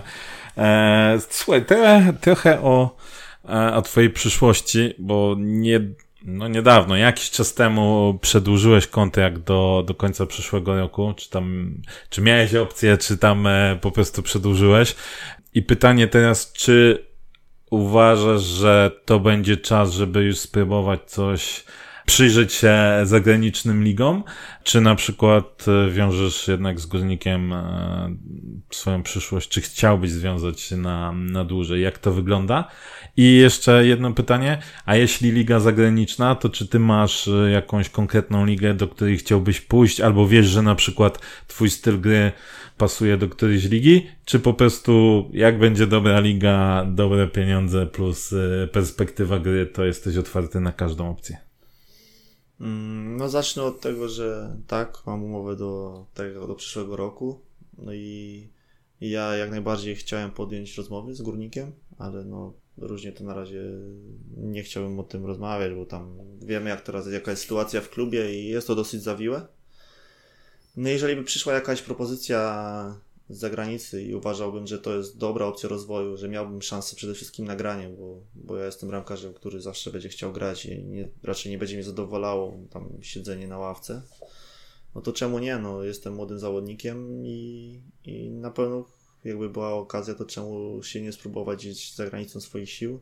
Ale tak jak mówię, to musiała być fajna oferta, nie mówię, nie mówię tu o pieniądzach, bo głównie bym patrzył przez aspekty sportowe. Na pewno pieniądze byłyby dodatkiem, ale E, głównie bym patrzył na razie na rozwój, bo jeszcze, jeszcze uważam, może już nie tak młodym bramkarzem, ale jeszcze mam e, dużo grania przed sobą i, i myślę, że jeżeli byłaby perspektywa rozwoju, to dlaczego nie? A czy ty, ty czujesz się, że, że już jesteś na takim etapie, że w tych e, mocnych ligach byłbyś w stanie um, zawalczyć? Czy na przykład celowałbyś bardziej, nie wiem, jak, jak Paweł Bochniewicz, czyli pójść gdzieś do, do powiedzmy nie tej topu ligi albo nie wiem, gdzieś championship na takiej zasadzie? No powiem szczerze, na, na ten moment top 6 lig, no nie, nie, to nie jest to i że no raczej bez szans.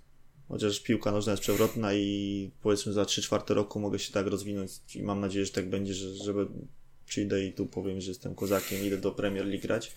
Wtedy, ale... to, wtedy to już tu nie przyjdziesz.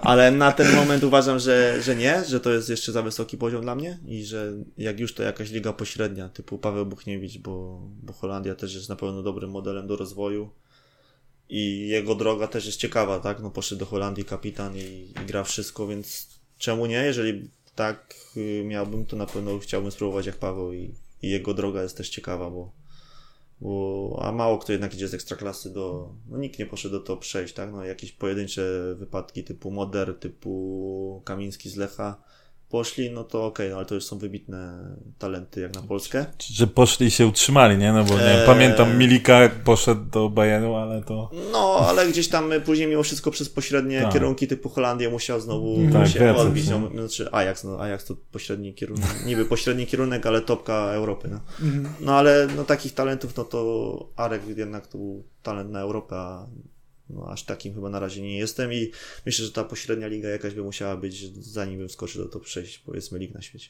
A z ciekawości, e, utrzymujecie jeszcze taki jakiś e, częstszy kontakt właśnie gdzieś tam z Bochenem, z Wiśnią, z tymi, co, e, co wyjechali, czy z Maniusiem? E, no z Wiśnią prędzej, z Bochenem jeszcze ja byłem tak młodym zawodnikiem, że nie wiem, czy mnie pamięta. Nie, no śmieję się. E, myślę, że mnie pamięta, bo siedziałem obok niego w szatni, to może gdzieś tam nie kojarzy.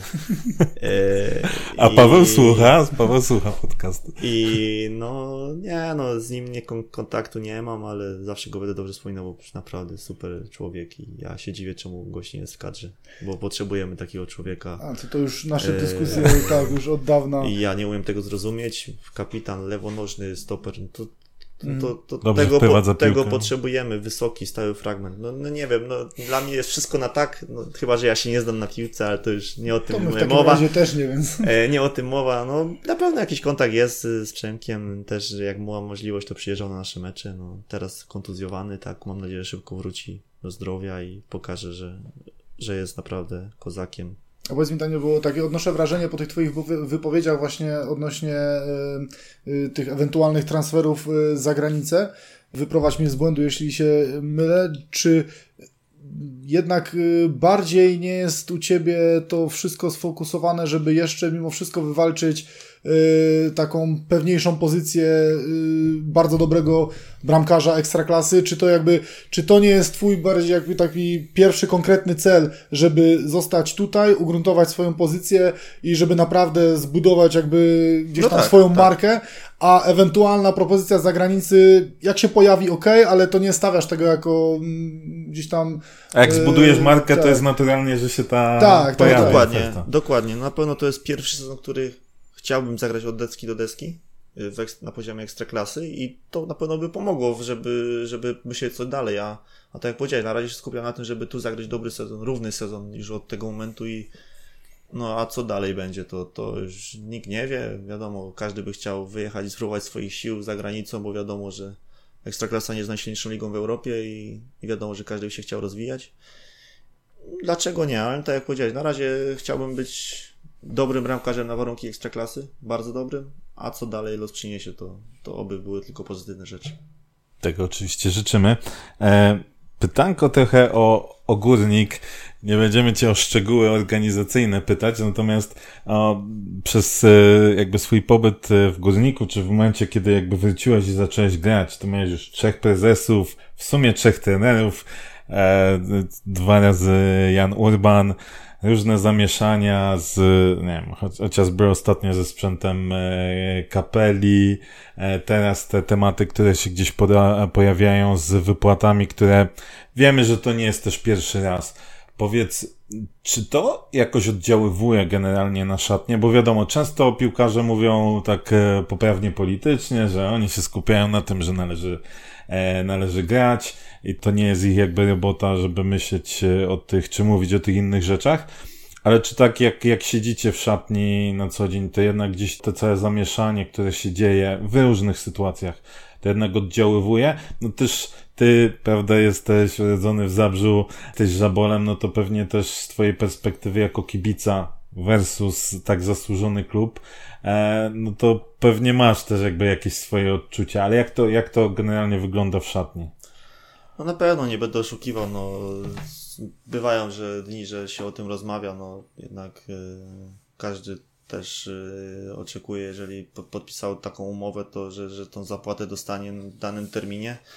Ale staramy się to ukracać do jak najmniejszego poziomu i yy, powiedzieliśmy sobie, że mówimy raz w tygodniu maksymalnie o tym, a resztę 6 tygodnia, 6 dni to jest fokus typowo na piłce i no, tego my nie zmienimy, mm. tak? No, czy będą te pieniądze w klubie, czy nie, to my że tak powiem, no okej, okay, lepszą grą przyciągniemy sponsorów, jak to mówią, ale ale no to, to tak bezpośredniego wpływu na to nie mamy, no czy, czy nam zapłacą dzisiaj, czy za dwa miesiące, no to, to nie, no to, to musimy się skupić rzeczywiście na tej piłce. Może to... może to jest poprawność polityczna i, i, i tak się mówią piłkarze, ale rzeczywiście tak jest, no bo tylko tędy droga, jakbyśmy mieli się zadręczać, a wiesz, czy... już nie chodzi o same, o, o, te same finanse, tak? Natomiast właśnie chociażby to, że a tutaj co jakiś czas nowy trener, tutaj nowy prezes, czy, czy to też ma jakiś, jakby jakiś wpływ na, no ma, na was jako grupę? Na pewno ma, no nie wiem, to sam fakt, że trenera Urbana zwolnili pomiędzy treningami, my o tym nic nie wiedzieliśmy. Ja wracam z domu i, i znajomi mi piszą, co się stało i ja nie wiedziałem nic. No to tak było dziwne, nie? No i to tak myślę, że tak nie, być nie powinno i to chyba każdy o tym wie, bo yy, my się dowiedzieliśmy ostatni chyba. I na pewno jest parę rzeczy do poprawy, no ale tak jak mówię, no my na to wpływu nie mamy, a, a szkoda, że tak jest, yy, bo, bo tak być nie powinno i górnik na to nie zasługuje na takie traktowanie czasami, no ale to to już długa rozmowa. Rozmawiać było o tym i każdy też chyba, kto śledzi losy klubu, to wie, jak to wygląda. Mhm. Teraz mamy pytania od tutaj na pewno osób, które coś tam wiedzą, e, bo jest takie ciekawe pytanie, czy czytałeś Obsesję Doskonałości Dawida Piątkowskiego? Hmm. Eee, troszkę zawsze tam z Dawida się śmialiśmy tam na TikToku, jak nagrywał te swoje filmiki, on też trenował na Zaborzu u góry, mm. miał swoją siedzibę. E, nie, nie czytałem, ale znam ludzi, którzy czytali i mają różne z nim wspomnienia, typu Darek Pawłowski tam zawsze e, takie, no kiedyś był pozytywnie nastawiony, później negatywnie, no. Też człowiek dosyć specyficzny, tak, no działał w tym sporcie, nie chcę mówić, że tam paru osobom może zrobił krzywdę, bo, bo kontuzji było sporo przez jego treningi, no. także trochę zabawy, trochę śmiechu z niego było, ale nie, nie czytałem, ale na pewno też miał ciekawe wartości do przekazania parę, bo jak oglądałem jego treningi mentalne, to miał fajne z jednej strony podejścia, a z drugiej strony czasami zbyt drastyczne. Tam, bo jak rodzina ci przeszkadza, to nie utrzymuj z nimi kontaktu, to, to chyba tędy nie ale jest to, droga. Tak, ale to też się zgodzę, bo z tych wszystkich y, absurdalnych y, treści też były, pamiętam, y, jakieś fragmenty, które można by było jasne, wyciągnąć jasne, dla jasne, siebie tak. i, i, gdzieś tam wykorzystać. Tak. Także w tej całej głupocie każdy mógł gdzieś tam wyrwać jakiś, tak.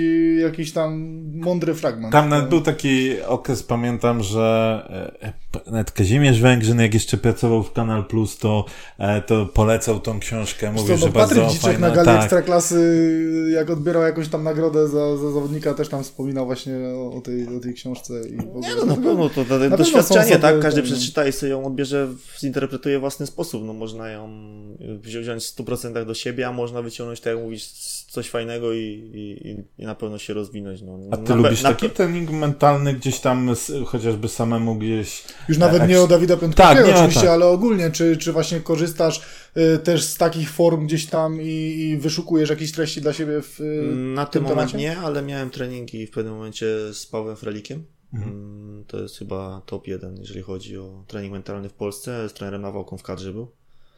I na pewno otworzył mi na parę rzeczy, że tak powiem, głowę i, i u niego troszkę inaczej zacząłem postrzegać siebie, inaczej, inaczej analizować mecze i na pewno dał mi, dał mi też jakąś cegiełkę, dołożył do tego, że jestem kim jestem i inaczej podchodzę do zawodu niż kiedyś, nie? Yy, większą pewność siebie mi zbudował, bo to było takie kiedyś u mnie średnio, że tak powiem, stało, teraz jest na innym poziomie no i jest to na pewno płaszczyzna do rozwoju, że, że poleciłbym, jeżeli każdy by ten, to poleciłbym jak najbardziej trening mentalny. A uważasz właśnie, że na przykład psycholog sportowy to jest coś, co powinno być już teraz częścią każdej kadry? Bo jak widzimy te zespoły stopu w Polsce, no to jednak już mają taką osobę, osobę ze sobą. Znamy doskonale przykład chociażby Łukasza Piszczka, tak? E, który chyba jest najbardziej takim znanym przykładem e, albo najgłośniejszym, tak, przykładem.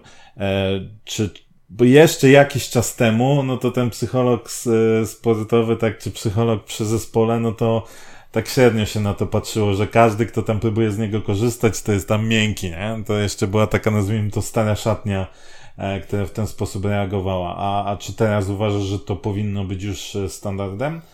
Nie, że każdy musi współpracować. Jasne, jasne. No, myślę, że, że to jest kwestia indywidualna, tak? Y, czy ktoś tego potrzebuje, czy nie, no to jeżeli ktoś uważa, że to mu da ten 1-2% y, w rozwoju, no to teraz w piłce nożnej to już może być dużo i te, jak najbardziej powinien z tego skorzystać. A z drugiej strony, jeżeli ktoś uważa, że ma poukładane w głowie i że nie jest mu to aż tak potrzebne, żeby, żeby ten, to też nie zmuszałbym nikogo, żeby nagle szedł i i teraz y, każdy musiał chodzić do psychologa, tak? No, kiedyś tego nie było, wiadomo teraz jest, ale też ludzie grali na wysokim poziomie i, i, i się wyróżniali. No. Także nie ma jednoznacznej odpowiedzi też na to pytanie. Jesteśmy przy temacie właśnie psychologów i takich rzeczy. E, to chciałem zapytać o social media. Czy ty masz, używasz, czy tym sprawdzasz na przykład, co tam się o tobie pisze, e, jak do tych tematów e, podchodzisz? Do tematów takiego, t- takiego hejtu na przykład, bo tak jak wspominaliśmy, miałeś gorszy okres, mhm. E, no i trochę w tym internecie można było też e, się naczytać, no pewnie też o sobie mogłeś, i z perspektywy raz człowieka, zawodnika, ale dwa, no jednak jesteś tutaj nasz, tak, swój mhm. z Zabrza. E, I czy to dawało ci jakiś handicap, czy wręcz przeciwnie, czułeś, że ludzie jednak bardziej przez to jadą po tobie? Jeśli oczywiście to śledziłeś, no? Mm, przyznam się szczerze, że nie, nie śledziłem w ostatnim czasie. Usunąłem wszystkie y, social media, akurat górnika i związane z górnikiem. Ale to nie dlatego, że coś mam do górnika. Nie, nie, nie. Chciałem się totalnie od tego odciąć, bo wiem, że to nie pomaga raczej okej, okay, jak jest fajnie, to, to ludzie cię klepią po plecach, ale zagrasz zaraz dwa mecze słabsze i już jest jazda na całego i też jeńców nie biorą. I myślę, że to później siedzi w głowie. to są takie czasy, a nie inne, że ten hejt w internecie, no ludzie żale swoje z życia prywatnego wylewają na kogo tylko się da i to na każdy temat, jaki się tylko da. No. Jeżeli mają taką potrzebę, niech piszą. Ja się staram teraz od tego odciąć, bo no to na pewno nie pomaga, a raczej może tylko ci zaszkodzić. No. Chyba, że ktoś się tym napędza, ale no wątpię, bo to jednak to, co się ma w głowie i tam coś, nawet kłamstwo utrwalane, to się mówi, że się staje gdzieś tam później mm, prawdą, to, to mhm. mi się wydaje, że, że nie ma co się tym zadręczać. No. Wiem, że ludzie z mojego otoczenia czytają typu mama i i zawsze później wkurzona chodzi i, i, i, na pewno jej się to nie podoba, no ale zawsze mówię, zostaw, y, przejdź obok tego bokiem, no co, zrobisz, no tak, tak już jest, tak jest skonstruowany teraz świat, ale tak jak mówię, ja się staram od tego odciąć. Mm, a gdzieś tam na, bo chyba Instagrama tak masz. Ma, mam Instagrama, ale to czysto w celach rozrywkowych. A w DM-ach nie znajdujesz jakichś tam wrzutek? Zdarzyło się, no zdarzyło się, nie będę ukrywał, no zdarzyło mhm. się, że czy nawet chyba po meczu z Radomiakiem, no były, były jakieś tam pojedyncze mhm. wiadomości, no ale to od razu idzie do, do, do spamu, usuń i, i, trzeba o tym zapomnieć. No bo, bo co, nie będę się tym zadręczał. No, to jest sport. No, ja zawsze zrobię tyle, ile mogę i staram się zrobić to jak najlepiej i na pewno nikt mi nie może nic z tym zarzucić, że, że ja coś nie chciałem zrobić, więc no, tyle mogę powiedzieć od siebie. I... Czy nie ma tak, że się podpalasz, że już dajesz się w dyskusję z kimś tam?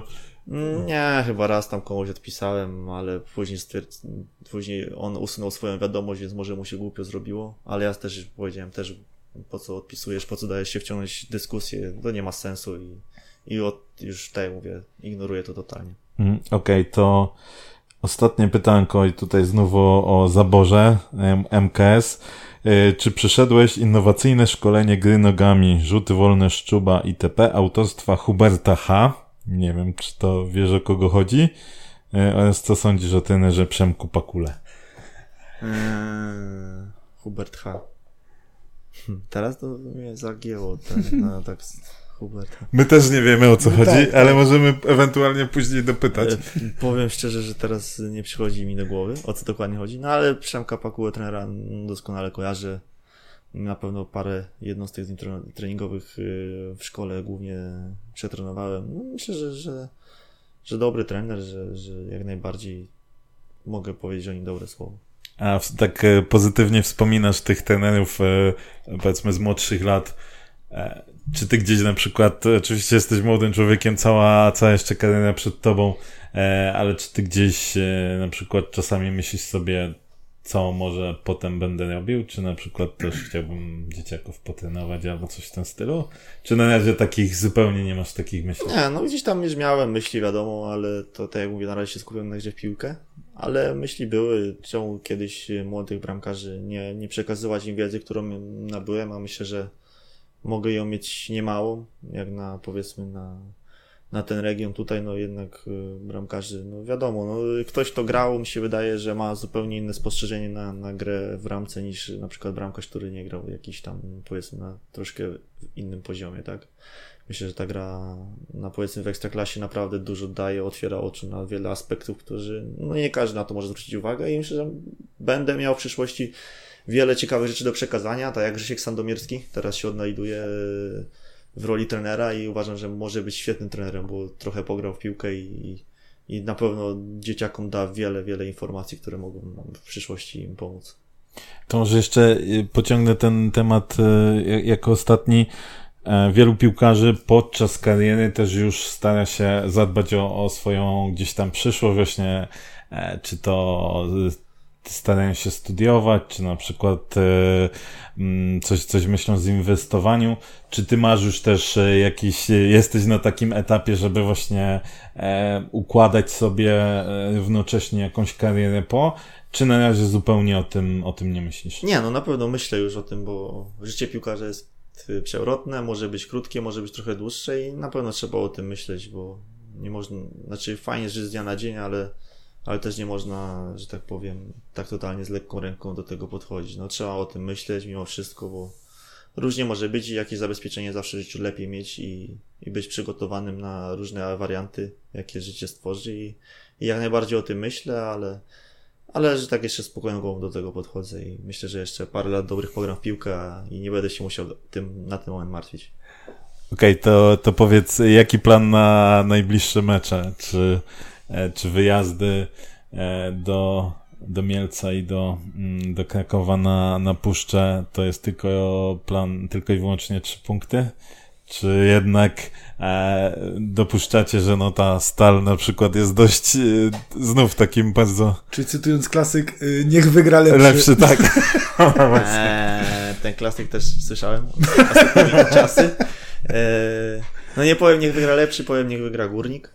Yy, czyli też lepszy i niech tak będzie i myślę, że, że 6 punktów jak najbardziej w tych dwóch wyjazdach jest do zgarnięcia, ale musimy utrzymać dobry poziom gry, koncentrację, bo z takimi zespołami to jest najważniejsze. Mielec nam siedzi na wyjeździe, ostatnie chyba dwa mecze, dwa wygrane na wyjeździe, więc mam nadzieję, że to podtrzymamy i, i pójdziemy za ciosem, bo, bo stać nas na pewno na to i, i szkoda, żeby ten potencjał się marnował.